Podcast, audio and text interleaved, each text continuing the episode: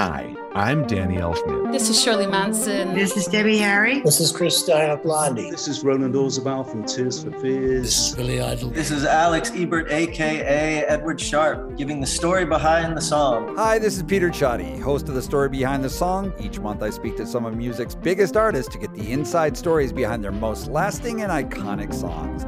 Join me for new episodes on the third Monday of every month on The Story Behind the Song from the Consequence Podcast Network, available wherever you get your podcasts.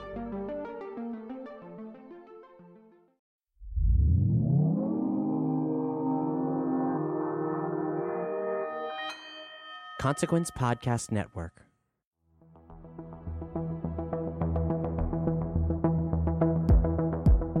Welcome back to Filmography, a Consequence Podcast Network production. I'm your host, Dominick Suzanne-Mayer. I'm the film editor at Consequence of Sound, and I'd like to introduce my guests for this, the fourth week of Filmography, John Carpenter. This is Mackenzie Gerber of of things of and things stuff. and uh, no of the uh, con- another consequence podcast uh, the losers club a stephen king podcast as well as halloweenies and Clint Worthington. I'm a senior writer for Consequence of Sound and also the co host and editor of the film website Alcohollywood and the podcast Nathan Rabin's Happy Cast. Well, aren't you an overachiever, Mr. Worthington? Not to rub it in. Well, listeners, you've joined us on a great week because, you know, Halloween is approaching as we record this. We have a nice cocktail in hand. It's autumnal, and we are going to do the Monster Mash, by which I mean, welcome to the fourth episode of Filmography John Carpenter John Carpenter versus the Monster Mash. If you notice the audio quality uh, having improved over previous episodes, you're welcome because we are in the palatial Alcohollywood studios. Palatial indeed. Your sovereign land extends over this entire one You're floor. in international waters right now. We are indeed in Get away with international waters. We're going to kill a guy before this episode is oh, over. No, I hope it's not me. i think it's probably going to be me you know, then stay tuned. there, there's the mystery you this know what week. i request that you do it before we get to the ward though okay, there you go. We'll spare you that pain. So, if we're talking the Monster Mash, that's both a dumb seasonal title and a way into talking about what I want to focus on in this week's discussion Carpenter and monsters, because a lot of these movies are playing around with the monster movie in some pretty broad and interesting ways. Now, interesting is a weighted term because interesting can mean good interesting, interesting can mean bad interesting, and interesting can also mean James Woods in high riding dungarees walking away from an exploding motel. God bless that. Not man. looking at it as cool guys do. Right, right. But we'll return to that. To lead us in for this week, I want to put the discussion opening to the two of you and ask how does a monster movie function in Carpenter's hands? That's a really good question. I mean, because there are obviously those different modes of Carpenter films, right? There are the most more explicitly comedic ones, and there are, there are these, and obviously the four we're talking about here, like they do exist in more or less wildly different tones. I mean, I would say Prince of Darkness and Mouth of Madness, they're halfway similar, but they are they do tend to deal with these otherworldly forces and these ordinary people more or less. James Woods is no ordinary man, um, trying to contend with them, um, and usually not really having a whole lot of uh, a whole lot of resources to do it. It's very it's very steeped in like Lovecraftian mystery. People are more or less helpless for against these things, and the way he usually films that is with a lot of POV shots, a lot of these like strange tracking things, and a lot of fun playing with like practical effects and things like that. And I, I, even within those confines, he manages to play with those tones in ways that are occasionally pretty interesting. It's very bizarre because you have he he's usually doing these things where they're in contained environments like uh, prince of darkness is pretty much just in the church but then you have the ward which is a contained environment and absolutely doesn't work. Uh, and yes there's a lot of tangible uh, effects that just go away as we continue into the, his later career which again just does not quite work. Now I'm used to the Carpenter uh, monster movies like The Thing and these things that are are in contained environments, and that's usually where his monster movies work best. I feel. Yeah, there's definitely a claustrophobia to the cu- a couple of the movies that we're discussing this week. Um, this is taking a pretty broad swipe at his latter era style because you have everything from Prince of Darkness, which came at the end of Carpenter's primary studio era, and you come all the way down to The Ward, which was a return to true indie filmmaking, down to the fact that I didn't recognize a single studio tag at the top of the movie. Oh yeah, that looked like one of those uh like a Nollywood movie almost, like with those all those production logos. I expected Wiseau Films to show up. It's like up five twice. minutes of those, just Yeah. straight. There is a lot of production tags because that is a lot of wrangling that I don't understand from a legal perspective to get that film into theaters. Yeah, for sure. But we're going to jump a little bit earlier back before the ward and go back to a simpler time, the late 1980s, when John Carpenter was still an indisputable master of his craft. And we're going to kick off this week with Prince of Darkness from 1987.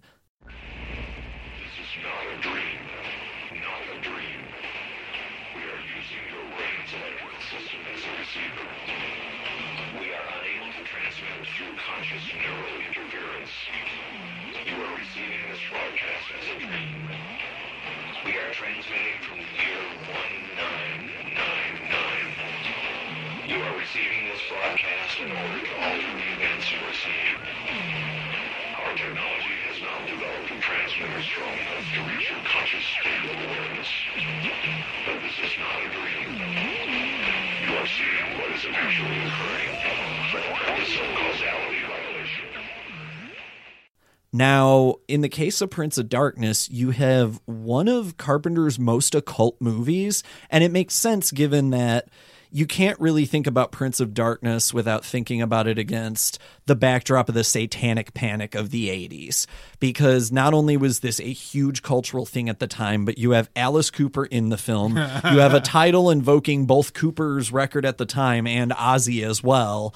Um, this is a distinctly metal movie in both aesthetic and general visual tone, oddly enough. And you know, maybe it's the fact that I can't stop thinking about um, Panos Cosmatos' film Mandy right now. but the idea of metal as a film aesthetic is really interesting as it relates to Carpenter, who's always been kind of a hard rocker at heart in both, like, you know, his sensibilities, but also his visual style. And you really see that here. It's true, and we'll talk about another more explicitly Lovecraftian movie later. But I felt shades of that here too. These these otherworldly forces from this unique dimension that isn't. It's not quite explicitly religious. I mean, they, there is that play, interplay between religion and science that happens here that rather clumsily. But you know, it, it, you're dealing with that kind of abstraction. It's really confusing. Uh, at one point, I think they even mentioned that Jesus may or may not be extraterrestrial. Maybe uh, it, it's it's all There's just over a lot the of stuff place. about particles. there are, there are. Yeah. Well, and it's interesting seeing Carpenter take on something that, in a lot of dramatic ways, like, look, stylistically, thematically, and down to the fact this is a splatter movie at heart, it's very classic Carpenter in a lot of respects. Mm-hmm. But it's also him trying to grapple with. Mac, to your point, that metaphysical territory in a way that's really interesting because it's playing around with you know the entire legion of exorcist knockoffs that followed in the 10 15 years following and yet it's also trying to do something very new age and spiritualist with it which was big at the time. This was around the time even that you had a lot of the really serious you know science versus evolution doctrinal debates starting to flare up again so there's a lot of cultural history playing into what is kind of a kill the college students movie at its very center because it still is but you know it's also firing on this more curious level to be fair, some of those college students have incredible mustaches. Let's let's not lie. They do. know- there are a lot of 40 year olds in this movie playing college. The main character basically looks like a California highway patrolman. Um, poor guy. Why why was Tom Atkins not in this movie? I have whenever I come back to this movie, I always have to convince myself that it's not Tom Atkins as the lead. I, and I know that he's he's probably way too old to be this grad student coming in. But there, I've seen mustache will Stranger Things. a lot, you know. Oh yeah, I and mean, that, in fairness, Jameson Parker looks pretty damn old in his own right. He does, Yeah. but that's why I'm like, why didn't we just get Atkinson here? and uh, and and I don't know if you guys know, he was from Simon and Simon. Do you guys ever watch that show? When it was I, on? I didn't. Oh gosh. Well, I guess they were trying to bank off of that. I've seen Simon popularity. Says, the Dennis Rodman action vehicle. Oh. Is that the same thing? Uh, oh gosh, what if he was in this movie? Don't bring that on my podcast, Clint. The you keep that on your own Debut show. of Dane Cook to the screen. stop stop it now but to the point of prince of darkness one of the things that i find really really interesting is just how you know this is a really occult movie at a time when that was genuinely alarming to people now it's a very studio occult we're not exactly getting into like the really radical territory of some like demon exploitation happening during this era but at the same time this is still a movie that it kind of makes your skin crawl in a way that a lot of Carpenter's work following this would struggle to do, especially when he tried to go straight horror again. There is some, and I don't know if this is. For the sake of disclosure, like the Catholic upbringing worming its way out of me. But I've always been deeply unsettled by movies that deal in like the profaning of the sacred in this way. No, I agree with you. Well, I mean, one of those things we, you mentioned The Exorcist earlier, and weirdly enough, this movie reminds me of The Exorcist 2. Uh, because, like, like we said, the, the initial setup is this priest calling on his old friend, this like ph- philosophy, this like metaphysical professor, to c- bring his college students over to investigate this mysterious, you know, green cylinder full of Satan liquid. Um, and It so you get a lot of so crazy. you get a lot of debates then about like sort of nonsensical debates. Like I tried paying attention to Victor Wong's dialogue in this. I'm like, I, I don't, I can't make heads or tails of it. But there is an attempt to discuss like, hey, how do you quantify the the devil and like how does that work? What if there's a god particle and then an anti-god particle, that kind of thing. So like that blending of of like it's not explicitly like a Catholic demon movie. It's Catholics working with like the people who make the large hadron collider basically to like fight demons. Yeah. And what's interesting is the way in which it kind of tries to, you know, quantify religion in this way, like try to reduce like God and the devil to binary terms, mm-hmm. which, you know, it's a little dorky and a little like it's very sci-fi of that time in particular. But it's very interesting in the way that it, you know, it tries to modernize the Devil Panic movie in this specific way. I also feel it's one of the only movies that I've seen where they've tried to mix both science and religion. You know, like Yeah, they're saying, "Oh, we're one seeing doesn't these- win out over the other. Right, right. They're almost saying like it's it's one and the same. Like they were saying at one point the, the Like algorithms, the the well, yeah, uh, the algorithms and- and the the calculations that this thing is like churning out are predate in the, the the discovery of these kinds of of uh, algorithms and things. So it's it's very very weird. Yeah, not there's not a lot of movies where where the devil possesses somebody so they can type like an equation into a computer. You know what I mean? And even those things like those ominous religious warnings that show up on the thing Yeah, that aren't like, explicit uh, scripture, but they feel like scripture. Like your God can't save you. Uh, your- the God, God God, plutonium, plutonium yeah. can't save you. I thought that was really interesting. It reminded me of Beneath the Planet of the Apes. The more the two of you lay out the plot, the more it sounds like these are Slayer lyrics made manifest as a movie in a lot of respects. But again, there is kind of this terrifying sense of, especially in the case of that plutonium line, reckoning also with the fallout of Cold War panic, which is something else against which this is unfolding, and especially the idea of damnation coming with or without our technology, which is something, you know, we're building entire like subgenres of horror filmmaking around nowadays but at the time was still kind of this new and novel notion of how is technology going to hurt us? And you saw Cronenberg especially playing around a lot with this during this same time. And this is um in some ways, you know, There's a little Cronenberg in this. there's a lot more in the next film we're going to talk about, but there's also a little in this. And as particularly in um I'm getting a little ahead of myself in discussing the technical facets, but the recurrent dream they all start having Yes. Yeah, of the devil in the church, which as I That is- discovered it looks like a videotape. because it was a VHS played through an analog tube television and taped off of that. Yeah. So it gives us this kind of hallucinatory second watch quality that is very videodrome, but is also just like very uniquely terrifying using the tech of that time. Right, and then there's that whole Cronenberg idea of really not being able to trust or control our bodies too. Oh, yeah, the body horror is The all body horror is nuts in this. Like you know, even like you know, uh, what was it? Uh, uh, what, what's her name? Uh, Lisa. Right, um, the one who gets all, all flayed, the blonde? yeah, the blonde, Yeah. and um, Wyndham, Wyndham, like his creepy like ant possession thing that like eventually where his body gets eaten out from from inside him. That kind of stuff is really really Oh, yeah. affecting.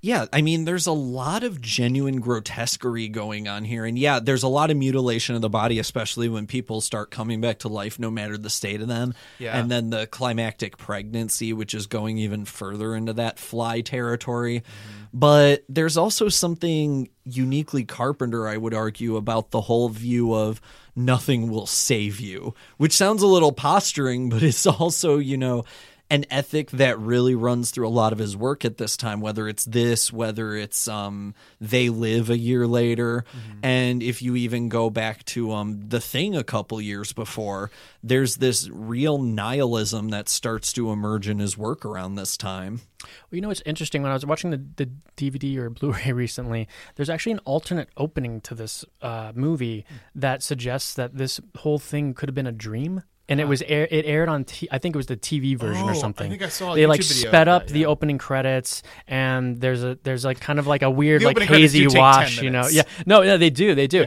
and so you can tell it's sped up because uh, uh, my friend Max, when we were watching it, it it's like an octave up. the, the music is like it's Yeah. not quite right. Um, but yeah, so it, th- there's like this whole dreamy quality to it that that maybe it didn't even happen, which is I thought was really weird. Right. Well, and there's another um, there's another influence baked into this too that is a little more obscure, and I think it's um, it's evinced by Carpenter's pseudonym when he wrote this. He wrote this as Martin Quatermass. Uh, Quatermass being the name of like a, a, a famous like f- series of uh, fictional like of BBC like science fiction stories about this professor that would like Right. fight aliens and stuff, and uh, even like the university is named after the guy who created Quatermass. So it feels very Quatermass, where it's like these people in a university setting taking on these otherworldly forces. Which and then it's this hellish nihilistic very carpenter inversion of that idea Yeah. then because then you get the idea you can be the smartest people in the world amassed in the same place to bend the knee to the terrors of the unknown. Because i do think that one of the really incredible sequences is at the very end a hand reaching into hell and then another hand reaching back you know? There's a really overwhelming kind of like apocalyptic terror to this movie that is kind of overwhelming after a point, especially if again you're coming from this background, which I mean, look, look the '80s very white, very Catholic, at least in America, mm-hmm. and you have a lot of people coming from this background of you know like. Even as slasher horror was happening, horror wasn't exactly trying to burrow itself under your skin and make you question the very nature of reality in this way very often. And there's something that feels kind of transgressive for this, a Universal Studios release in 87. Mm-hmm. Well, and especially that feeling of the breakdown of society, which I think is best illustrated through like the psychopaths outside of the outside of the church, headed by Alice Cooper, whose character name I presume is Street Schizo. I prefer to think that that's his, the man's name. The Yeah, best, that is his name. To Mr. and Mrs. Schizo, a boy, Street. Um, but yeah, he's great in it. Like he just wanted like a little part, right? And then like Yeah, he came on set because one of his managers was producing Prince of Darkness. Even funner fact, the one guy early on who gets impaled on the bike tire, Uh-huh. that was a stage gimmick that Cooper was using on his tours Right. during Yeah. that time. Yeah, the bike that. was his own prop. and that's such a great moment too. He's That's also such a good listening to the, the Alex Cooper's single. I think when that happens. Well, and if we're talking about, you know, kind of these apocalyptic things, I want to use that to jump right into In the Mouth of Madness from 1995. You take the manuscript back to the world for me. That's what you do. What I do. You are what I write. Like this town. It wasn't here before I wrote it. And neither were you. No. I know what's real. I know what I am. And nobody pulls my strings. In the case of In the Mouth of Madness, Carpenter was actually working within what he himself has dubbed his Apocalypse trilogy, which starts with The Thing, moves on through Prince of Darkness, and ends with In the Mouth of Madness, which I would ar- I will argue very seriously is the last great Carpenter movie. Oh, absolutely. Mm-hmm. At least the last very notable Carpenter movie, in that it is a 1994 studio attempting to do Lovecraft, which filmmakers have been trying to get off the ground for years. I know Guillermo del Toro somewhere is still trying to do At the Mountains of Madness as a direct adaptation. Uh-huh. But Lovecraftian horror, if we've danced around a, li- a little bit with Prince of Darkness, here we're directly invoking it. And before we move on, I kind of want to parse out a little bit what we see that as being, because I've noticed that a lot of people connect to the terrors of Lovecraft in very particular ways. For instance, for me, it's very much the whole idea of something worming its way into your brain to such a point where it changes your fundamental ability to comprehend what's happening around you, which this film plays with a lot as it goes on. Yeah, there is that surreal sense in Lovecraft stuff of the world not quite being right, and especially the forces that you're up against being so unfathomable to the human mind that that in and of itself that the brain attempting to understand these forces these like deep one kind of cthulhu-ish stuff that that is what breaks you to a certain extent. And i think like to a certain to you know to a certain level i think in the mouth of madness might be the most successful Lovecraft remake or Lovecraft adaptation. Like I've heard great things about like there's a micro budget movie that's just called Cthulhu that like Hmm. gets that mood right a little bit. But in terms of like this kind of studio fare, um, it does feel like a precursor to things like Silent Hill and that kind of stuff. To to that to the extent where like yeah, I, I think this more or less pretty well works. Yeah, you're broken as soon as you start this movie because you're ne- you're never in a semblance of normalcy. It starts and he's already at the asylum. So even when he's telling the story, you you don't know what reality is through the entire thing. So yeah, I, I think that it definitely works in this movie, and it's I absolutely feel it's his best, uh, his last best movie. Uh, I, I will brook no sass about Escape from L.A., sir. hey, that's a good time, but uh, that's a different uh, that's a different podcast. Kurt Russell surfs, okay? That was last week's episode. Yeah. We're in the here and the now. Oh, man. Or maybe we are. I don't really know because we might be nowhere in particular at all. We might be in an endless convulsing ver- universe of tentacles for all we know. We're all just sitting in an empty movie theater, giggling our asses off, eating popcorn. So I want to talk about the last half hour of In the Mouth of Madness because this has to be one of my favorite Sam Neill performances. Oh, yeah. In that the film absolutely gets him to go for broke in a movie that gets stranger and stranger by the second. I saw this way back in the early period of high school. I had not seen it in a very long time, and I forgot how singularly cool the opening of the rift into the next presumably Cthulhu dimension with the fringe of book pages really is. yeah. It's yeah, a, it's an extremely blunt force way to illustrate Lovecraftian horror, granted. But we've talked ad nauseum on the past episodes of filmography already about how Carpenter is not a subtle filmmaker, and on that basis, he does some really incredible things here. Yeah, and what a great choice for a lead in Sam Neill, who I think is one of those great character actors who can manage to be both a lead and a crazy balls to the wall character actor in the same role. Especially here, like I really feel like whenever he eventually did Event Horizon a few years later, he was absolutely calling back to his character here, like the the depths of insanity that he would end up going to. I don't think this movie would have worked as well without an actor of his caliber. I mean, right out the hmm. gate, there's that line in the beginning. Imagine beginning. mustache guy in this one. Yeah. Oh God, no! It would Yeah. not have worked. It- it- there's that line in the beginning where he, he yells at the one of the orderlies, like, "Sorry about the balls," and like it could come off so dumb, but the rest of the movie just, I mean, he just sells. He sells it all the way through. Well, then I would argue to an extent this film is very much trading on the fact that this is Sam Neill immediately post Jurassic Park is now a symbol the nation over of like rationality and composed cool Yes. even under pressure. And I think Carpenter is very specifically trading on that in introducing him as a madman. Right. Yeah, well, I it's, love that. his character is like if if Dr. Grant was solely defined by that scene where he threatens to gut a child with a raptor claw. Yeah, I mean, he's such a shit in the beginning of this movie. Yeah. he is. He's just kind of the slime ball, but he gets the job done. So you're you're you're not you're not really on his side, except for the fact that you're on the side of of sanity. Exactly. He becomes this proxy for everything familiar about, you know, functional reality, however we might define it. Mm-hmm. And there's a lot of really cool manipulations. I mean, just in the way we'll talk about this more in the second half with how people disappear in scenes sometimes. He'll turn mm-hmm. his head and things are gone.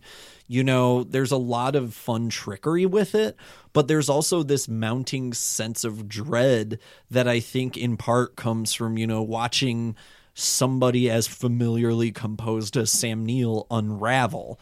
And especially in the way that the film treats that unraveling as kind of just this steamroller that is continuously moving towards you.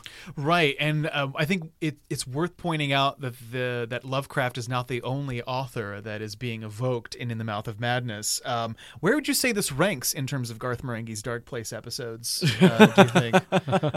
Because there's uh, speaking of cross pollination, you know, I feel like you know Losers Club would probably have a field day with uh, with this with uh, the very Stephen King like authors Sutter Kane, real Oh, subtle yeah. guys, um, including like the the all the all those book covers that have this the Stephen King font and everything. Yeah, and even better, the one throwaway line about he sells even better than Stephen King. Yeah, that's sure. how you know the Oh, stakes wait. are high. yeah, he outsells them all. And uh, yeah, uh, there's also as much as there there's a nod to Stephen King there, I feel like there's a lot more Clive Barker in this. In terms of the like the well the kind of body hor- horror the sexuality of it Yeah. uh, well I mean and, and I guess we're leaning on Cronenberg too there but Yeah. um or and I think I really just am being I'm really just They're all kind of fraternity at this point in the 80s. the the monsters at the end. That entire sequence where all the monsters are coming out and they're running down the hallway. And it's all practical effects, and it took like I think like thirty people or something to man that mass uh, chase scene. Mm. Reminds me a lot of Hellraiser of uh, when uh, she opens the. The, the wall and there's the monster there and, and she's got to you know run all the way down the hall and this thing chases her all the way down and Mm-hmm. um but yeah there there's a lot of there's a lot of nods to King there in terms of I think it would have been really funny though to have uh, King uh, in this film. I don't know who you would have played. Uh, A cameo? Maybe some, maybe someone at the hotel. You know. Yeah, Uh, yeah. Stephen King is John Trent. Go big or go home. Exactly. Oh, This is his, his screen debut as a lead. um, no, I, I really like I really like that um, metatextual nature to it because it's also comment it's it's also allowing us to engage with it as people who are individually fans of Stephen King and seeing the way it toys with Stephen King fandom and its own Well- publishing nature and yeah. Yeah, no, I agree with you there. Where I like the idea of where I think there's the line about um, when does when does f- fiction become religion and vice versa. Like um, so many people love, or he says at one point, Kane says, you know, more people are fans of my books than or have read my books more than the Bible or something like that. He's And- and written I more think- books than he's read. Yeah, yeah. and I think that with Stephen King, it's the same thing. You have these these fans that just absolutely worship hi- him and and horror, and where where does the reality end and, and and that begin? You know, I mean, if you believe in something that much and you will it into existence, is the whole the whole thing here. And I wonder. Uh, well, now I'm getting like for real about it, but I think, but this kind of goes back to Prince of Darkness, where you're you were saying your Catholic upbringing kind of informed your why that's so haunting and scary for you. And I grew up Methodist, but I still felt like The Exorcist really terrified me as a child because I felt like that was something that maybe, maybe, maybe in the back of my mind felt like it could maybe happen. And as much as I don't think the, the events in the Mouth of Madness could happen, I like to believe that. Um, that if you believe in something enough that you could that you could essentially possibly will something into uh, some kind of existence. And so that's a little terrifying. Well, and I think part of the Lovecraftian terror too, especially like the terror of the literary as you're getting at here, is that idea that it can worm your way into your present everyday conscious. And you know, that's why we get so scared when we hear about, you know, Mark David Chapman reading Catcher in the Rye and tell- deciding it was telling him he needed to kill John Lennon. Like, we know that those things do, in fact, happen to people in the modern world. Mm-hmm. And there is a primordial terror that emerges out of that reality. And it's very interesting to see Carpenter then play with that theme because Carpenter makes Halloween in 1978. It wasn't the first slasher movie, but it had a substantial hand in mainstreaming them as a genre and as a staple of the 80s, especially. And he watched a genre that he invented with artfulness and nuance that we're still doing whole consequence podcast network series about today and he watched as that was turned into you know sleaze often actual pornography and watching that kind of be whittled down so then on an extra extra textual level there's this interesting comment in that final scene a man laughing until he's driven to sobs of terror by the realization that whatever was movie, whatever was fiction, whatever is true doesn't matter anymore. Right, and to add another layer of that, there's that um, that element of the publicity stunt at the center of the entire thing, where it's revealed that the the idea that Sutter Kane was brutally murdered in this town was it started the whole thing started out as just like a fake stunt until it becomes all too real and the way the way that you know manifests itself throughout the film is really really fascinating and seeing seeing the ways in which you know these people have, have more or less walked into this situation at least like the editor has Yeah, but you can't. It's like you can't even trust that because Charlton Heston at the end of the film is saying, "Well, I didn't send uh, Let my people the, go?" the woman. Oh, I did. yeah, well, he does say that, uh, but he but he says that he didn't he didn't send that woman with him. He doesn't even remember uh, what, what was her name, uh, Regine from Fright Night 2 Mm-hmm. Uh, and so it's like you don't you, you still are just trying to grapple with your sense of when when did he lose it? When when did he read the book? And if he's not a fan of Sutter Kane. How did how did he read it and what's true and what's not true? You know, Right, right, and but even even entertaining that idea evinces the, that same kind of cynicism about the way horror has been commodified and like turned into this product to be sold by all these different publishing agencies, which is probably what, a big part of why he he's increasingly independent as as a filmmaker from Mhm. here on. I don't know if that's a good thing though. Uh, well, I guess we'll find out.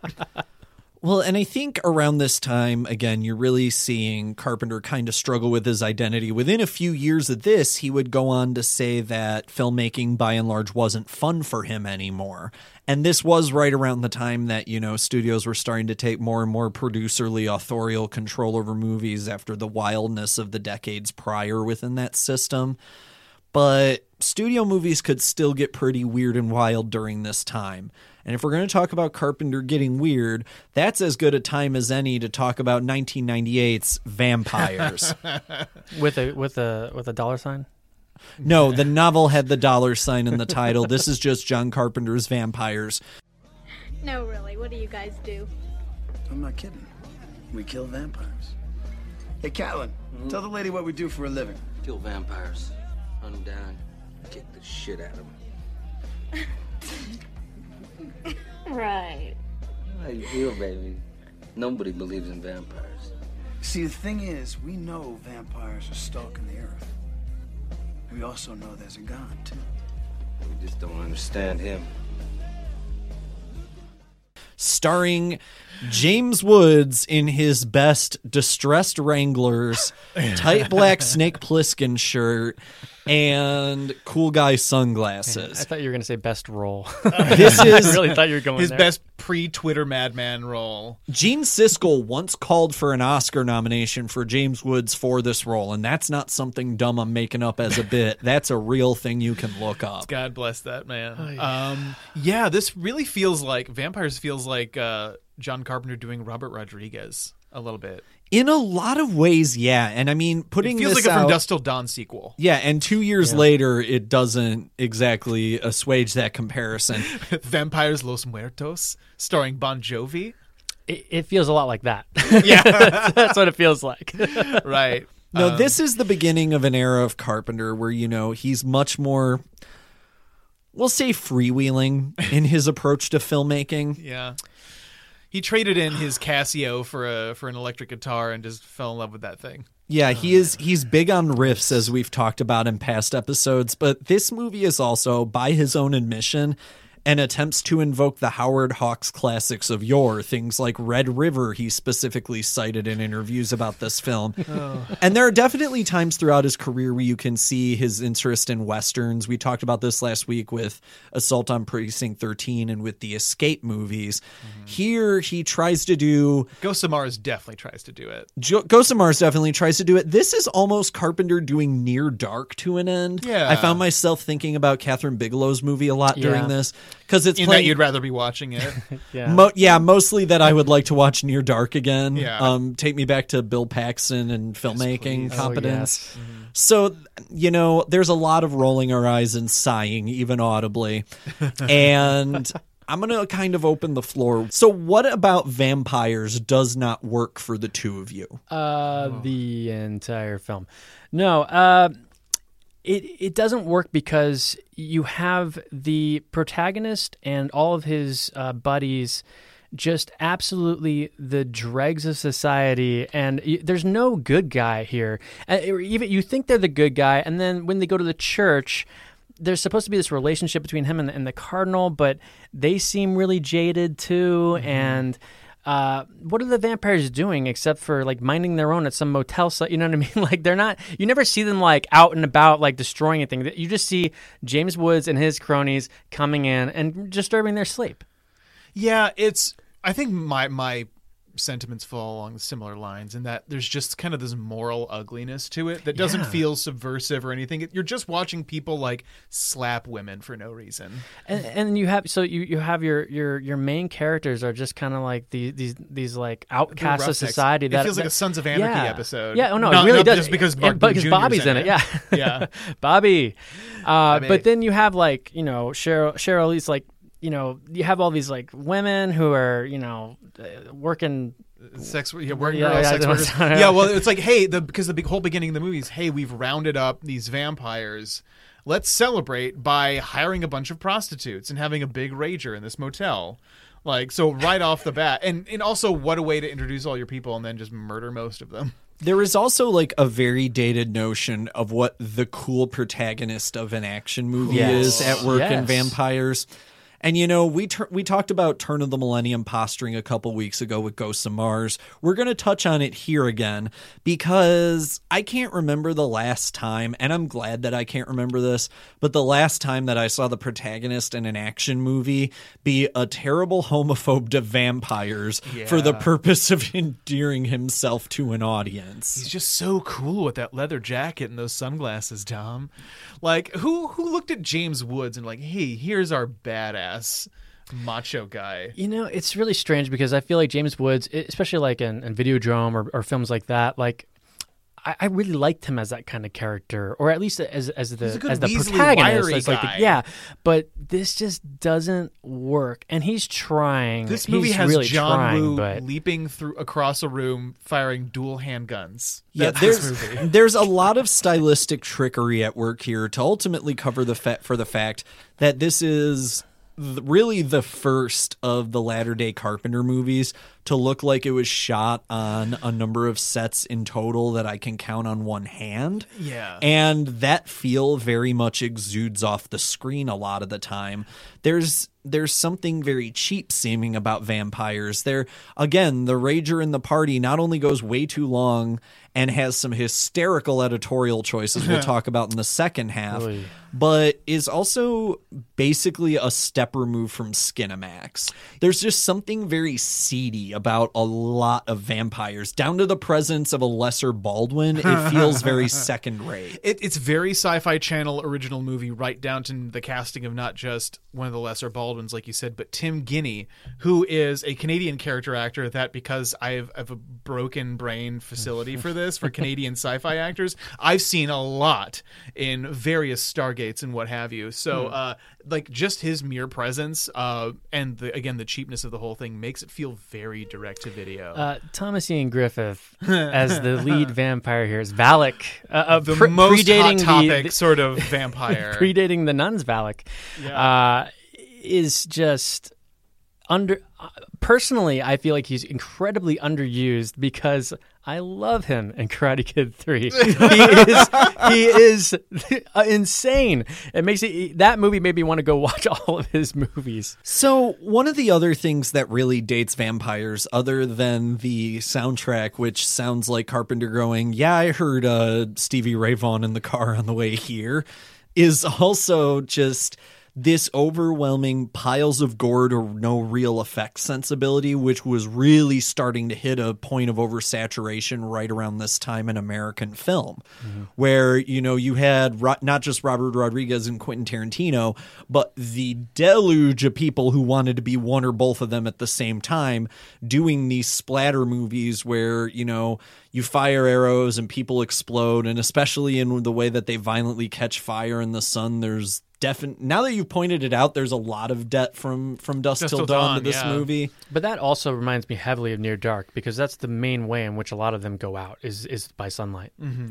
But also, again, like it feels sort of similarly cheap to From Dust Till Dawn, and also infused again, not just with that '90s macho cool that weirdly enough people like Tarantino and Rodriguez helped popularize. There are those like gimmicky kind of Amazon ebook novel level like inventive vampire murder weapon things. Like there is like it feels like the entire team is built around this gimmick of we're gonna harpoon vampires and drag them out into the sunlight.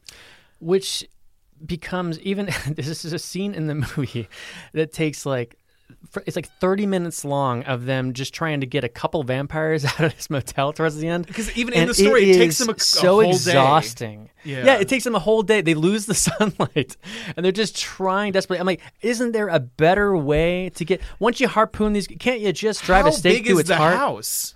no man road hauling vampires that's their tried and true method Right, there is God. not a more efficient way of going about this You got to think these vampires. They're they're not stronger than this this truck that's pulling them. out. You know, they can't just Yeah. yank this thing ap- apart. They're vampires. They're immortal. They're they're strong. They're throwing people across the room. You know, like Right. I just don't get it. Well, I mean, they have this whole like after that whole first act, then the movie begins where suddenly it's like a ticking clock scenario with uh with Sheryl Lee from Twin Peaks. Who are extremely invested in like we. No one here wanted her to become a vampire, right? Uh, who? I, I, I was I I'm was, sorry, a goon. Excuse me. Oh Yes, yeah, oh, okay. that's right. Yeah, we boy. we have to define this that there are masters, which is pretty Anne Rice, and then there are goons, which is an objectively hilarious thing to call a vampire. when it comes out of James Woods's mouth as he's like snarling out of one corner of it, mm. even funnier. And and when it the way he sounds, it kind of feels racist. Like he says, just hearing James Woods say the word "goon" makes me feel like he's being racist there. It feels like even it- when he's not, he just feels like but it, feels like it is, and and all like you were saying earlier, Don, with all the the homophobia in this.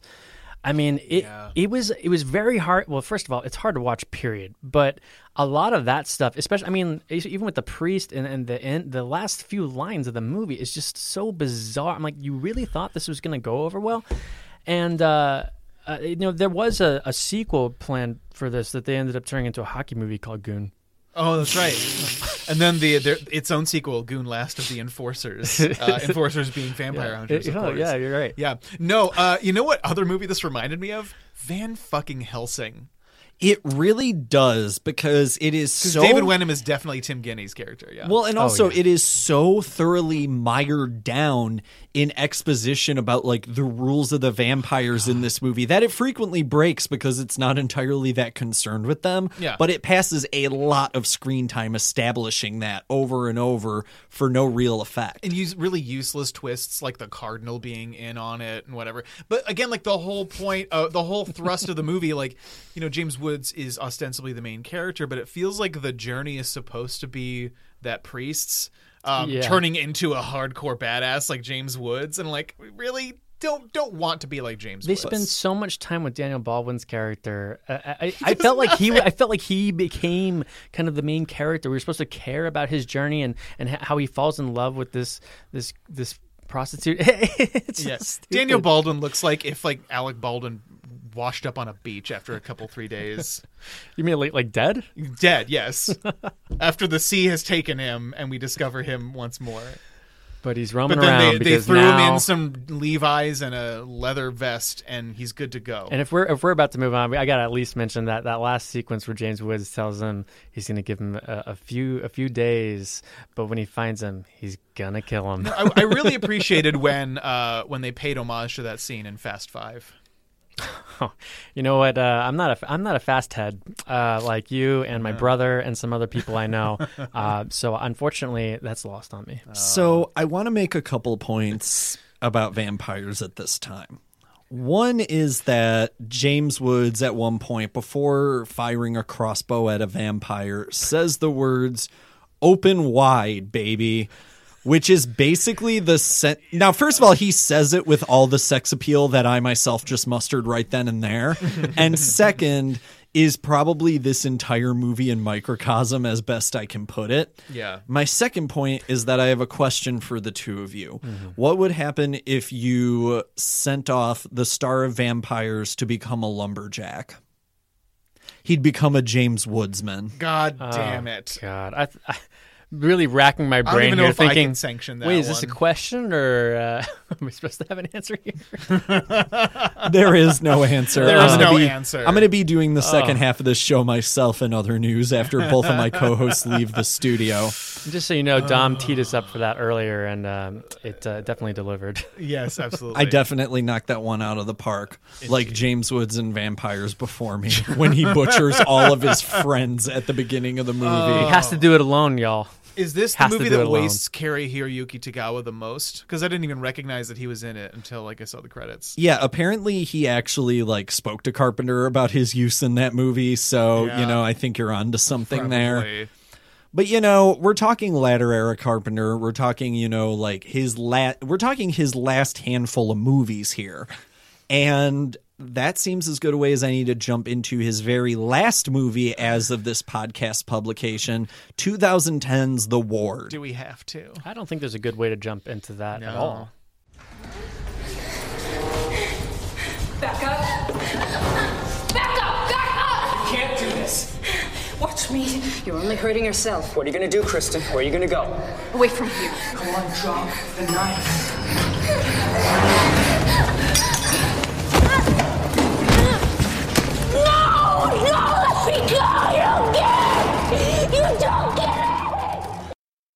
yeah there's there might not be a great way into this because we've talked in the past few weeks about a handful of films that really feel outside of the purview of Carpenter's body of work even as you know it's something like Dark Star or Starman something we find really compelling but also very different. Mm-hmm. The ward feels out of a piece with Carpenter's filmography for very different reasons.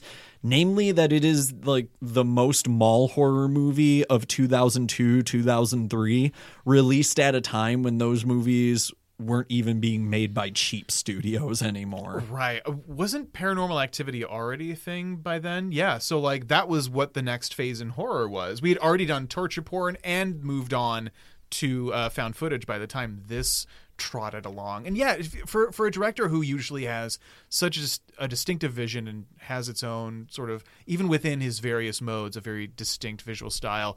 This feels the most director for hire of his works. Oh, Which is weird because he comes back after 10 years to do this this this is a script that came that made him quote, crawl back you know Was it a dare? What? Why? Why did he do this? I mean, was he friends with the writers? Do, does anybody know? He wanted to come back. And, you know, far be it for me to assume intentions. It's not something I like to do on this show too much, but it is baffling because this feels not just so separate from most of his career, because, you know, we've talked, especially when we were discussing somebody's watching me last week.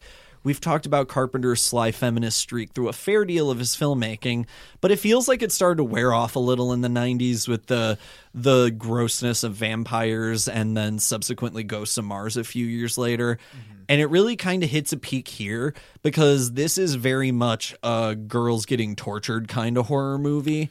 And one with a terrible final twist that manages to ape the John Cusack vehicle identity, which is never a sentence I thought I'd have to say, and basically steps on the entire film that you've just watched in the way the worst endings tend to. No, I have another question for you guys. If she really is just one person. Why is are they the only people in this facility?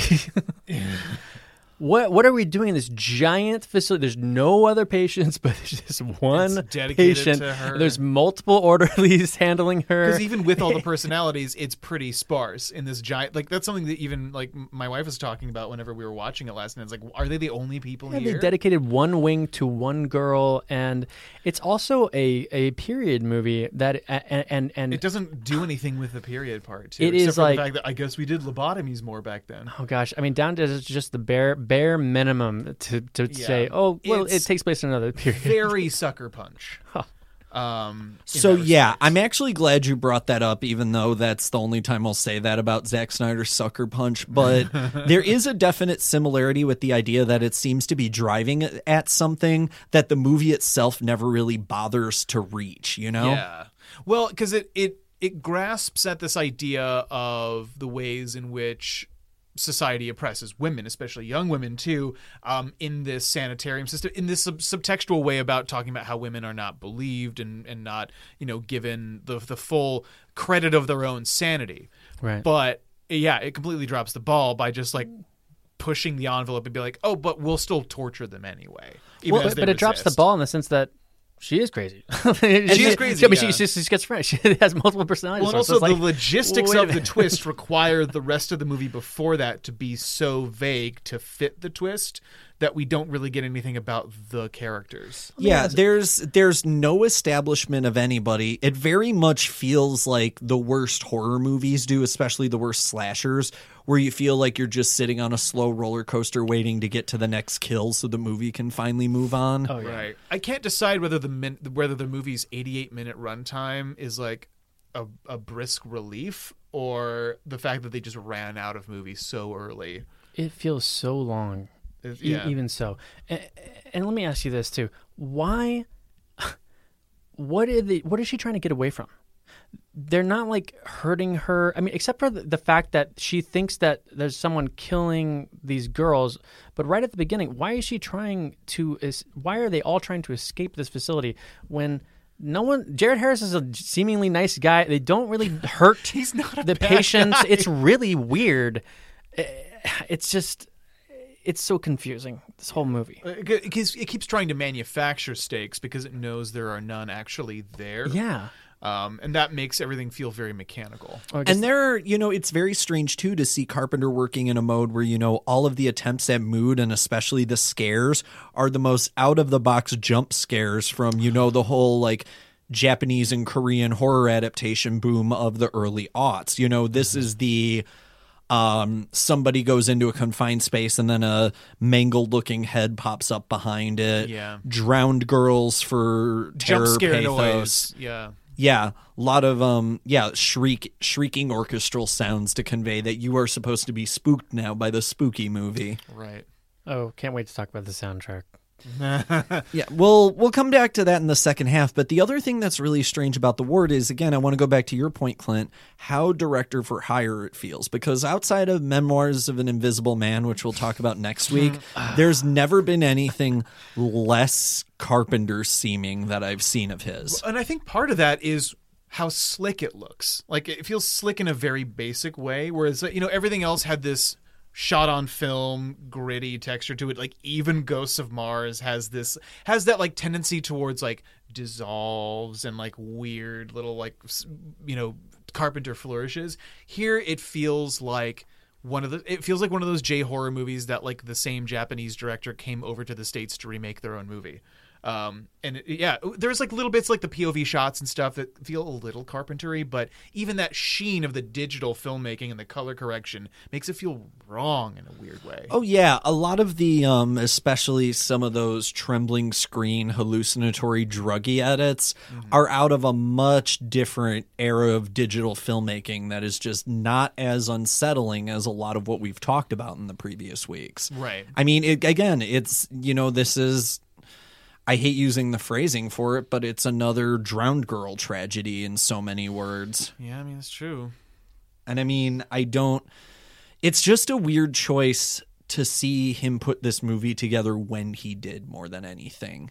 Yeah, because again, like he had taken a decade hiatus, and it feels so bizarre that it like you'd think he would come back for something that is so unique, and maybe he just hadn't Right. watched a lot of horror movies in the last few years and thought this was new. I don't know. I don't know. It's like yeah, it's like everybody on set was instructed to not tell him that this was an identity, because it's not it's not breaking new new ground. And this movie uh, doesn't even have the novelty of having Ray Liotta in it. yeah, exactly. But yeah, it's not breaking any new ground. I mean, we've seen this story before, and uh, you know, I, I feel like, unfortunately, insane asylums are not scary anymore. They're just not. It's, it's just it's just been done to death. Uh, there there's like faint hints of Carpenter stuff, and I think it's like the, the shower sequence when you see you know the ghost. Uh, you know, Yeah, like that part's a little- But little but again, spooky. there's just weird stuff. It's like okay, if if this is all supposed to be one person, there are scenes where two girls are talking off away from her, having a conversation separate separate from her. Eh, ha- Why is that happening? If, you know what I mean? Like it just doesn't make any sense. Okay, you didn't pay for the movie to pull threads, Mac. You just paid to watch a movie. I didn't pay for this movie at all. I paid to get I paid to get spooked by uh by a little scarred girl have every twenty minutes. No, this is this is very much you know a movie kind of existing at an absence, and I don't want to sit here and rag on it any further because any Carpenter fan you ask about this, like even the most diehard completists that I've discussed this project with, have all been like, yeah, that uh, that last one's a little rough. And again, you know, there's there's better iterations of this movie out there. The difference is most of Carpenter's latter day work was him ripping off some of his best work, Yeah. whereas this is just him aping a genre that was long since bypassed. Right. And it's so tough to talk about this one because, I mean, in, in terms of filmmaking substance, in terms of plot, there's so little there there. It just feels so, like you said, there's an absence, there's a substance list to this. And I know that there are people like who have have like weird kind of oppositional reading defenses of this. Like um scout tafoya has an episode of his video essay series the unloved on it that's like strangely very compelling. Um and he does see a lot more elements of carpenter's cinematography in that than i think we do.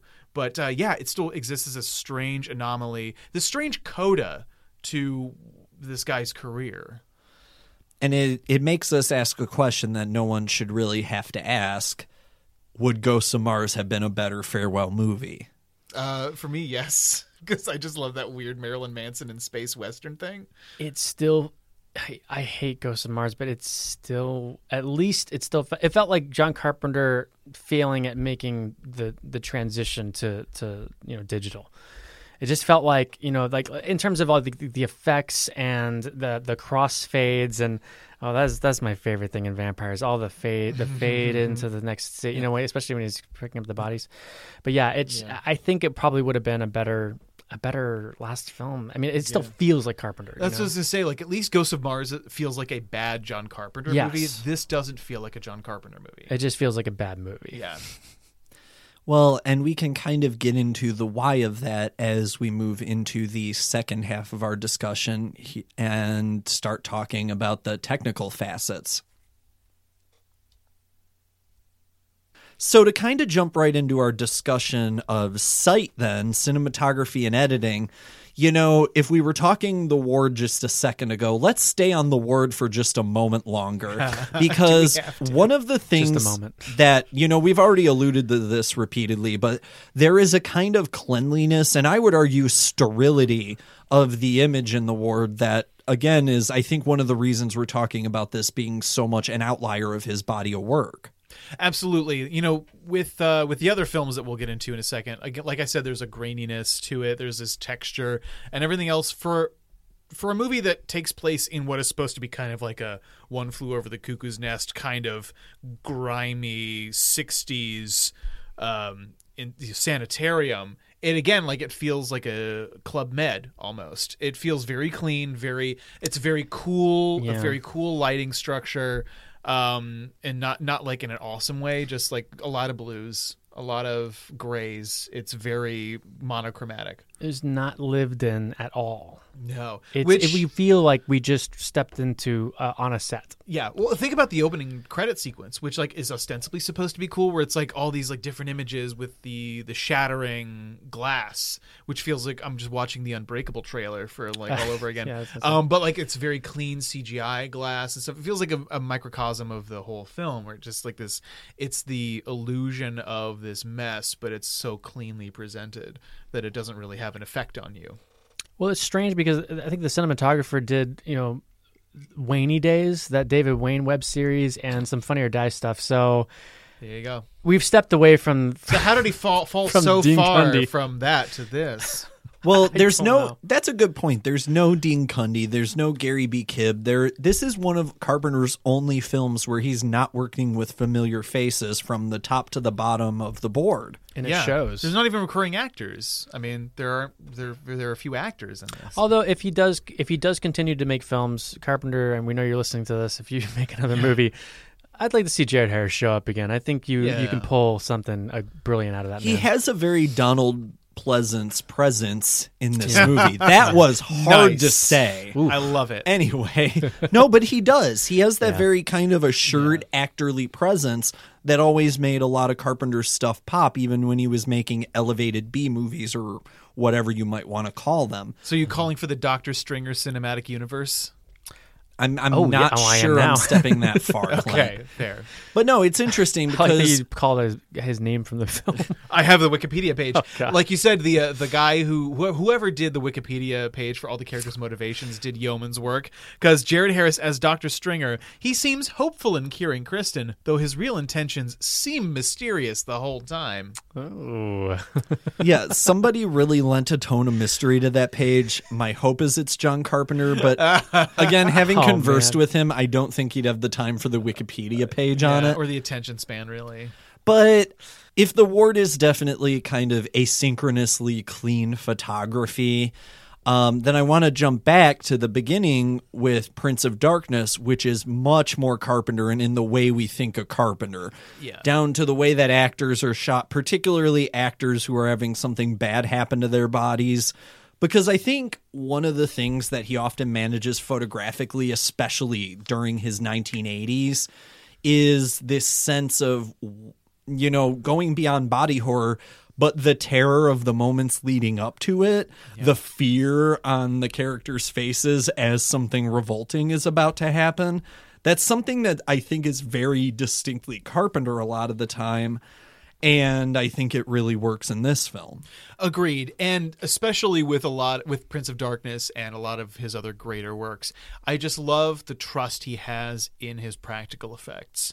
Um, Oh, yeah. Just even the even the moments when you're showcasing the crazier stuff, the more inventive spooks and scares, like all the the, the fake arms falling off of a body, or uh, or green satanic fluid flowing into the eyes and mouth of a character. That's like you know looking back uh rewatching this in like an HD version is very clearly like just some crappy doll but the but the movement of it and the aesthetic of it really really sells. Well, and to go back to discussions from past weeks of the show, we've also talked very much about like the tactile quality of Carpenter, and this is one of the last films where you really see that. I mean, I like you bringing up the um the green goo, especially as it's being fired at people using reverse photography, Yeah. because it's so grotesque and it feels squicky in that physical way that only practical effects can. and there's a homespun quality to it that strangely enough adds to that visceral feeling like you know that this is physically happening to the actor and that is what makes it feel more immediate it's even more disturbing when uh, the use, even just the use of the of the VHS tape, like we were talking about earlier, with the dream sequence, and that having and that coming from the future apparently. So the year having- 1999 Yes, and having that be two years after the fake future of predator 2 But I like that. I, I, I, having that be the thing that's being sent back, and it's that like old school, I guess, or, or jarringly low tech, kind of frightens you for what's coming in the future. Definitely. Yeah, there's an analog nature to a lot of Yeah. Carpenter's stuff that's really appealing. Well, and especially during this time, it started being almost kind of punk and defiantly analog, which you especially see with, again, They Live the year after. But you even see that here, where he's trying to repel you with these ancient stories through making them kind of. I like the phrase icky, and I know how Yeah. goofy it sounds, but I think we'd all agree Prince of Darkness is a pretty icky movie. Yeah. In the and again, it goes back to that physicality of the effects and the kind of this way that Carpenter was able to externalize that a lot of the time. You get more of that within the Mouth of Madness, but it's far more surrealist in that case. And you can tell that this is really arguably the last time that Carpenter is messing around with some really interesting transgressive visuals. Yeah, these demons are are, are vomiting wa- or streams of water into other people's mouths. I, I mean, it's it's it's intense. yeah, like yeah. Is that happening in Mouth of Madness too, or is it just Prince of Darkness? Oh uh, no, just Prince of Darkness. just Prince of- but right, right, right. but I feel like Prince of Darkness it goes goes above and beyond with with the the body horror in, in this. Oh, film. absolutely. Yeah, and I feel like if we're jumping over to um in the mouth of madness then there's something we talked about Lovecraftian and Cronenbergian. I hate saying that second one; it looks better in typeface by far. Every time I say it Same out loud, Hey. yeah, I just want to like wedgie myself whenever I say it aloud. Yeah. But in both of those cases, you know, you get a lot more of that within the mouth of madness. That breathing door in particular is this extremely physical, unsettling image. That that rip in the space time continuum, the veil of reality, whatever you want to call it, with the book page at the end. There are these surrealist, almost um Dali esque touches because even Carpenter had talked about how he was watching things like Un Chien Andalou, which I probably said very Midwestern wrong, but um, films like that where he was really influenced by you know the disorienting surrealist horror of it. There's that one i'm thinking of the one episode earlier in the film where sam neill can see the old woman riding down the road twice and that's almost kind of this lynchian surrealist image Well, this it's act- nightmare visual It's actually an old man and that young boy before he turns into an old man is Hayden Christensen. Yes, yes. Uh, Hayden Christian, Hayden Christensen ad, as Paperboy before the role was occupied by Brian Tyree Henry. You're right. You're you're Yeah, dead right. he regenerated. I, will, Yeah. I won't dispute any of that. yeah. Um, you're welcome, everyone. Um, but no, speaking of those scenes, one thing I did want to talk about with uh, In the Mouth of Madness, and to a certain extent, Prince of Darkness, is Carpenter's use of darkness. There is this wonderful feeling of like this this unsettling feeling of an abyss happening just beyond the frame, or even beyond the action of the characters. Like in back in Prince of Darkness, most of like once it hits nighttime and they're holed up in the church and like uh, things like Wyndham's the the possessed Wyndham coming up to the window like and talking to them through the window being like I have a message. I don't think you're gonna like it. Um and just everything the inky blackness beyond that. And then like the like you said the David Lynchian the, the Lynchian feel of the the scene with the old uh the old paper boy uh the, the paper man if you will. Mm, um it's a very lost highway a little bit Yeah. where you see and, and again contributes to that silent hill feeling of like that that unsettling feeling of driving down a long stretch of road where you can't see more than two or three feet in front of you um carpenter's able to use that darkness really really well Yeah, totally. I think I think Gary B. Kibbe. This is this is not his last movie, but it's probably his last good movie. It'd be penultimate. Um, there'd be Village of the Damned right after this, and I believe Right. that's the last Right. one they did together. Um, but yeah, no, it it, it, it is. It and then he did the librarians oh, did he? the noah wyle movie um, which is oh, you know, I, I've got to mention this. I forgot the cinematographer for the ward. No, he's that's- sorry, that's He's not gone on. anyway. He's gone on to do like the Deuce, and and stuff on on like or the the Path on Amazon. So like, it, I I don't know how much of it of that movie rides on that, but yeah anywho. also robocop 3 and double dragon Double Dragon. Double- Future filmography season just on the Yes. film Double Dragon. Double oh D. my god Five weeks. But no, I think one of the things that's really interesting with In the Mouth of Madness, especially as it relates to, you know, how it externalizes what is, in the case of Lovecraft, a very internal, intellectual kind of horror.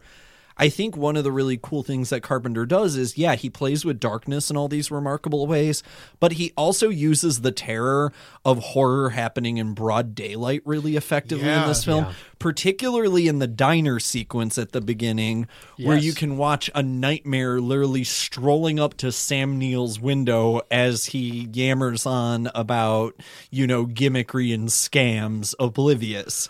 Right. Uh, that's again like paradoxically, that's one of the great things about Carpenter as a filmmaker is that he's able to make things seem really, really unsettling, even when all when and when everything is lit, um, even just through mood, and a lot of times through his score, which I'm sure we'll get into later. Um, yeah, even like scenes in in the daylight with Alice Cooper's character, like even Yeah. in in midday he seems creepy and unsettling and the fact that you can see what's going on is is really really unsettling that whole sequence when they're when they're finally getting to the church and the uh, the dogs show up and the the kids there. Uh, it's that false sense of safety when you you think oh well it's daytime. I'm okay and it's like no you're not or when they even go to the inn you know and they're just checking in with this old woman and that painting's moving and it's just like and unnerving It's, it's the violation of those simple things you take for granted cinematically. And yeah, the painting turning to stare at the book editor is one of the scariest moments in that Wow. entire film because it's the understated scare. It's not going for the jump. It's not going for the shock. It's not even really going for gore, even though excerpts of the film are absolutely brutal. It's just disorienting. I talked in the first half about how there's a major sense of spatial disorientation because of how the film is cut. And when you're cutting a film in such a way where you create spatial disorientation on purpose, that's an incredible virtue and that's great horror cinema. And if it feels like you're not doing this on purpose, sometimes you get 1998's Vampires. because there are editorial choices that I need to call out about vampires in particular. Because even The Ward, one of the things I will at least say for it is that it is competently assembled. Yeah, it is agreed. perfectly cromulent in at least that respect. Whereas we talked about this with Ghosts of Mars previously, and I'll bring it up again in the case of vampires. But at some point in right around the turn of the millennium, Carpenter lost all interest in assembling a coherently edited film because there are scenes in vampires that cut back and forth between one another so abruptly that I was sitting there recalling things I was yelled at for in film school. right. And it's just so uninspiring from a from a cinematographic perspective i guess. Just everything is very flat and even evenly lit and not in that fun bright dynamic way where he's highlighting the horror of the mundane like in a lot of his other great 80s films. Um it just feels like it was filmed on video and regurgitated onto an editing suite and put out on a VHS. Um, like even thing, even like ostensibly cool images like James Woods walking resolutely away from an exploding motel feel so cheap. Yeah, in general, this was reminding me a lot of um action series on basic cable Yeah, around the same Fu: time. The Legend continues. Yeah, like Yeah, I and- remember the shows that would air like b- right before Monday Night Raw Thunder in around this time. Paradise. Yeah. Thunder in Paradise starring cinematic James luminary Woods? Hulk Hogan. slash Gawker killer. Where's James Woods' magic boat? I ask you. His robo boat. His rowboat. No, it definitely feels like something that I would turn on like like at you know eleven o'clock at night on USA or something. Yeah, you it's very TNT. It absolutely does. There's something very, very tawdry about vampires. it's very Yeah. ren- renegade. like silk stockings, Nightman. La Femme Nikita. Yeah, but in general like there is a very like seedy again tawdry aesthetic to the movie that i don't think really suits it or arguably most movies Yeah. the one of the more bizarre and inexplicable sequences is the aftermath of the party scene in which not only does James Woods have to disassemble all of his friends one by one, and not only are we asked to spend a solid three and a half minutes of screen time by my timing and estimation gonna watching you, him do this, but there are these strange.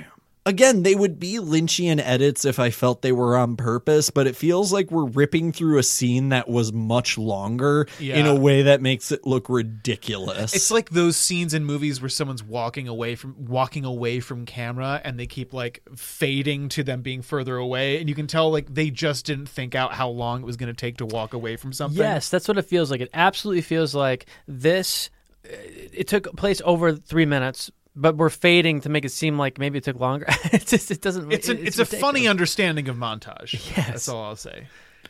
it's it's certainly liberal with the medium at any rate. But you know, Are you accusing only- us of being the liberal media? No, I oh. and James Woods would never accuse Never, a James no. Woods film of being the liberal media. That's I fair. assure you. Yeah. But before we move on from Sight, lest we spend the next 20 minutes of the show just hating on vampires any further, I want to bring up The Lasting Image. And I want to ask you two what your favorite single shot from any of these four movies was. Uh, Mac, why don't you go first? Well, when you first said that, and when I was you know thinking about it earlier, I, I my mind went to Sam Neill at the end of In the Mouth of Madness. However, uh, after have, having rewatched Prince of Darkness, my lasting shot is actually. Um, uh, you know, distort a Freddy face, uh, Lisa reaching out and reaching to the mirror, saying "Father."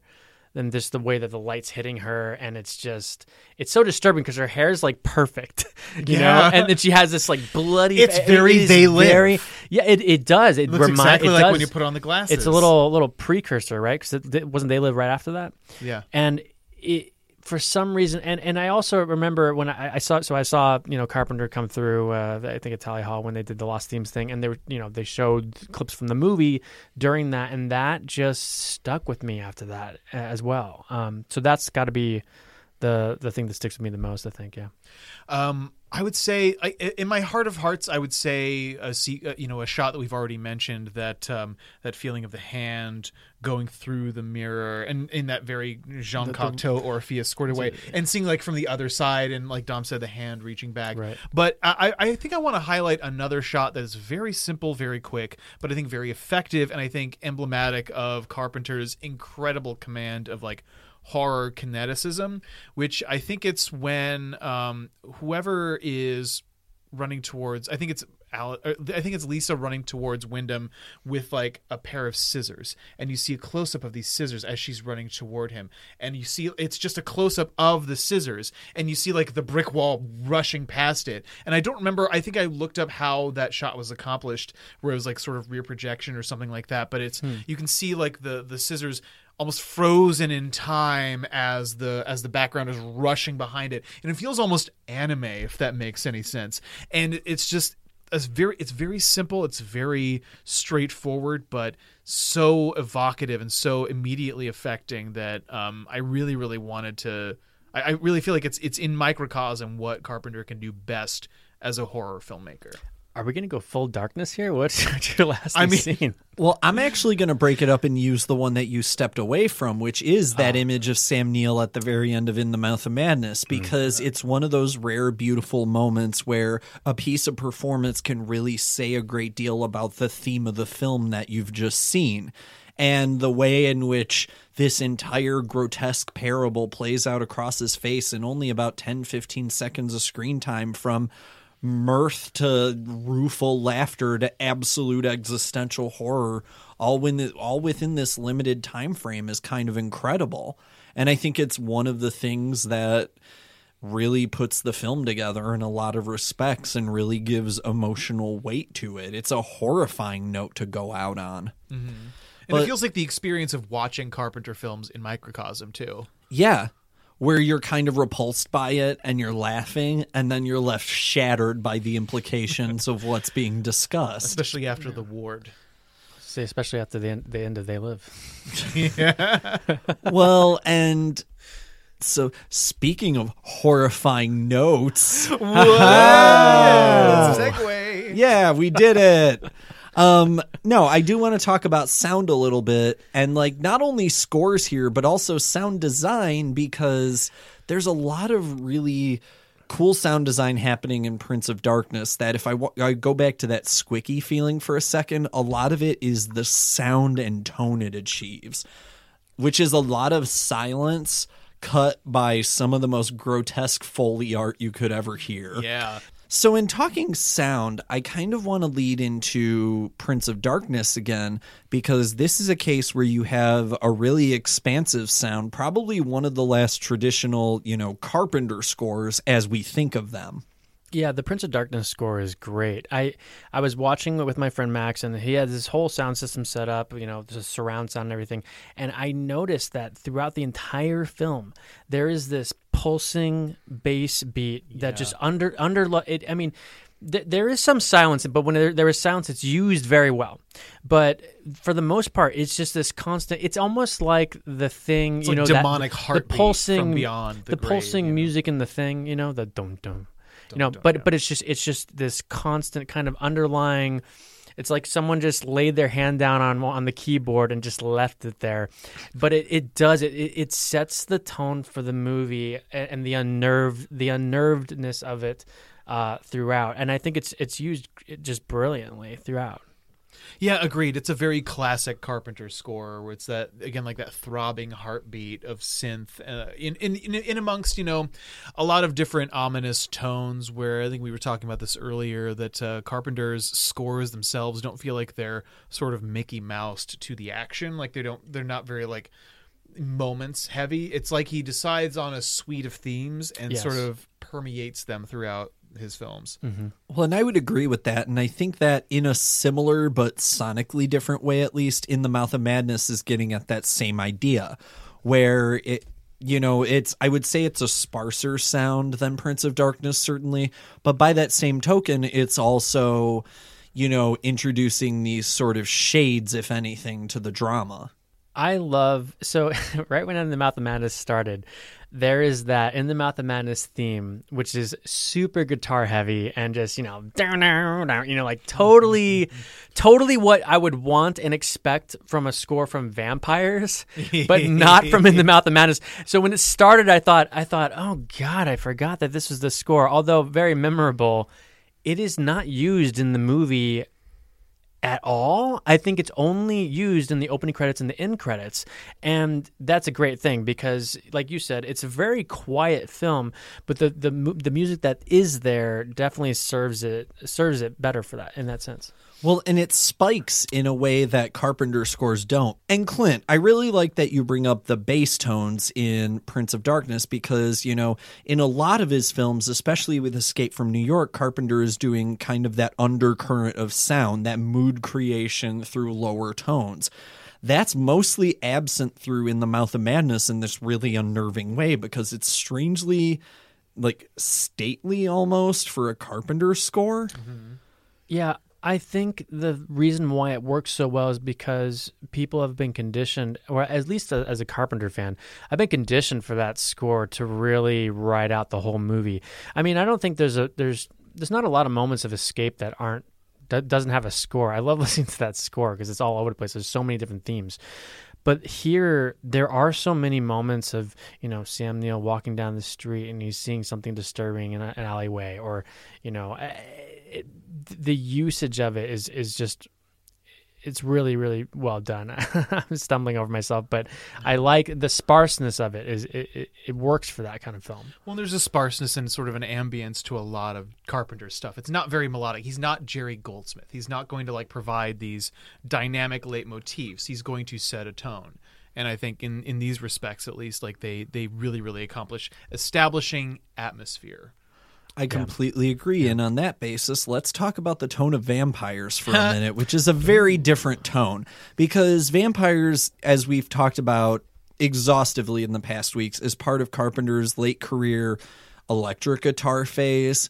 In the same way Dylan went electric, so eventually did John. Yeah, no, uh, the score for Vampires evokes the kind of mood that happens with somebody who like steps a few two in, a, a few inches a few inches like too far from the urinal in hopes that other people will see how big his penis is. So for me, I felt like the score, the like the the title track Santiago, it, to me, it felt like you know it was like a, a an outtake from uh, Tony Scott's Revenge or something. Like it did not feel like it, it. It was for this film. Now I got to give mm. credit to Carpenter because it is it's it's such a departure from anything that he's done before score wise.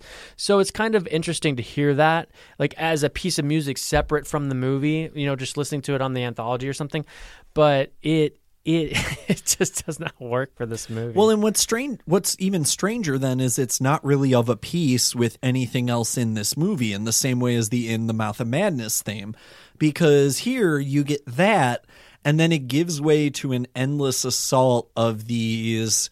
Again, for lack of better phrasing, wank rock sounds. There's something very post grunge about the pseudo western sound that the film adopts that feels very disingenuous to mm. it. It feels like that's what Carpenter thinks like that kind of post-western thing would sound like, where it's like, oh, it's guitars, right?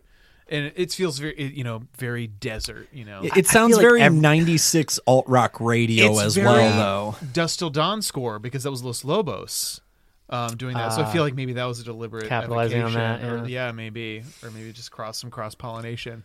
Well, and then if we're moving on from that score to then the score of Carpenter's again to date last film, The Ward by Mark Kilian, which I had to make notes as I was watching The Ward so I would not forget the score of The Ward. And I feel like I forgot it.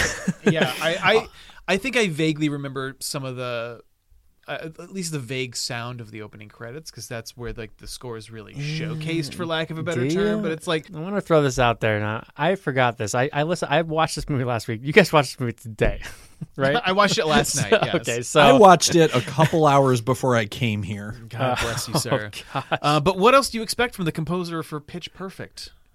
I was gonna say, and, and my favorite is Honey Three, Dare to Dance. Honey Three, Dare to Dance.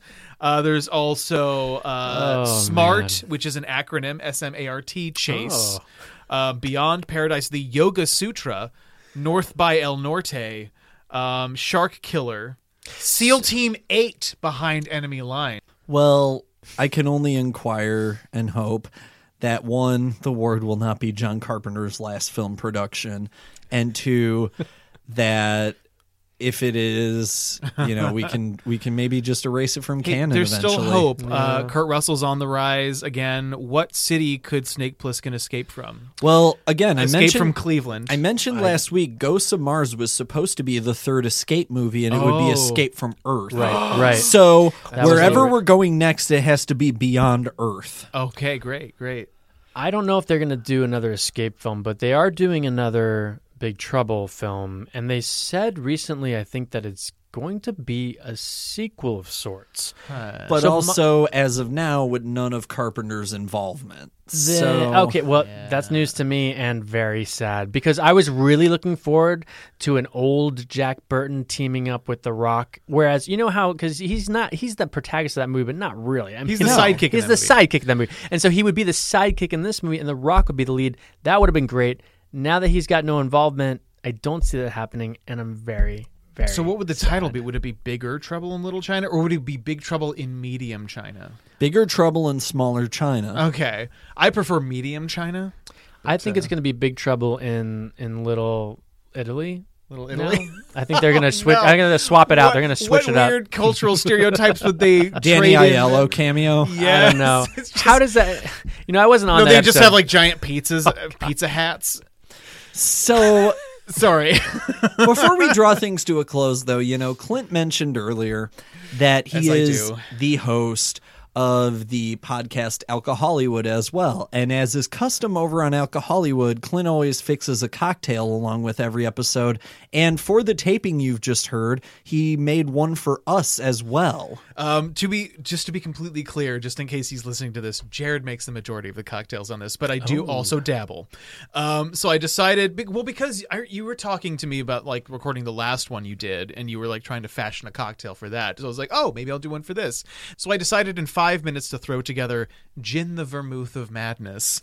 Um, and to be fair, we have done In the Mouth of Madness on Alcohollywood, and we and Jared did craft a Gin the Mouth of Madness here, but I wanted to take the pun a one step further. So uh, this is actually just like an ounce of Genever, of Bols Genever, which is just a kind of gin.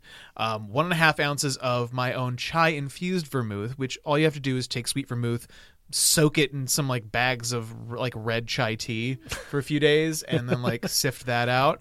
Um, then it'll keep forever and it's nice and red and stuff. Um, and then like a half ounce of grenadine and uh, you know stir that in a shaker with ice.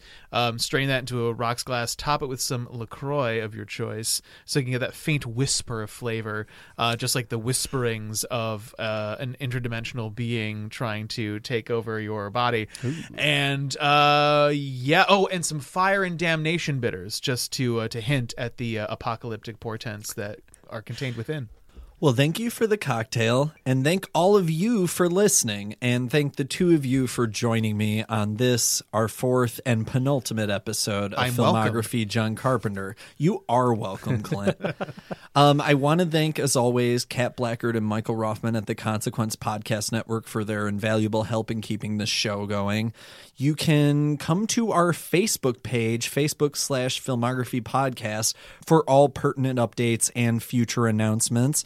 You can find me at Consequences Sound again and on Twitter at D Suzanne Mayer. I'm mostly just liking gritty memes if you find me on there these days.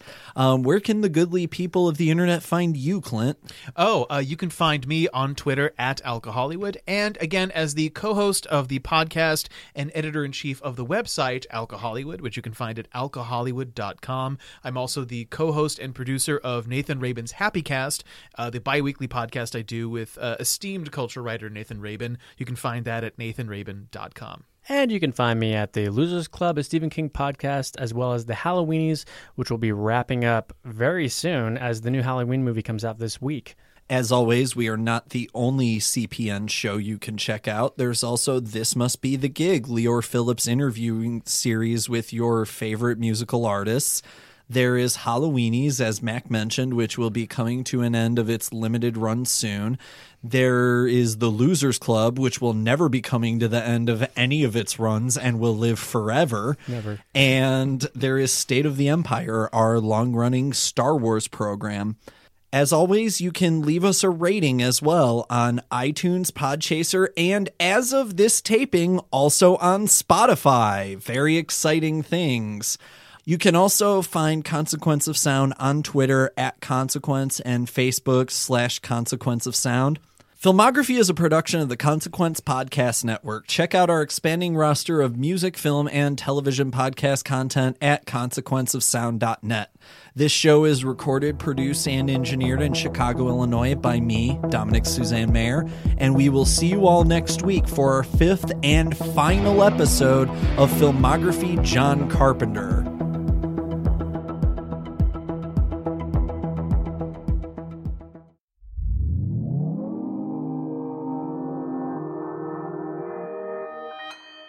Consequence Podcast Network.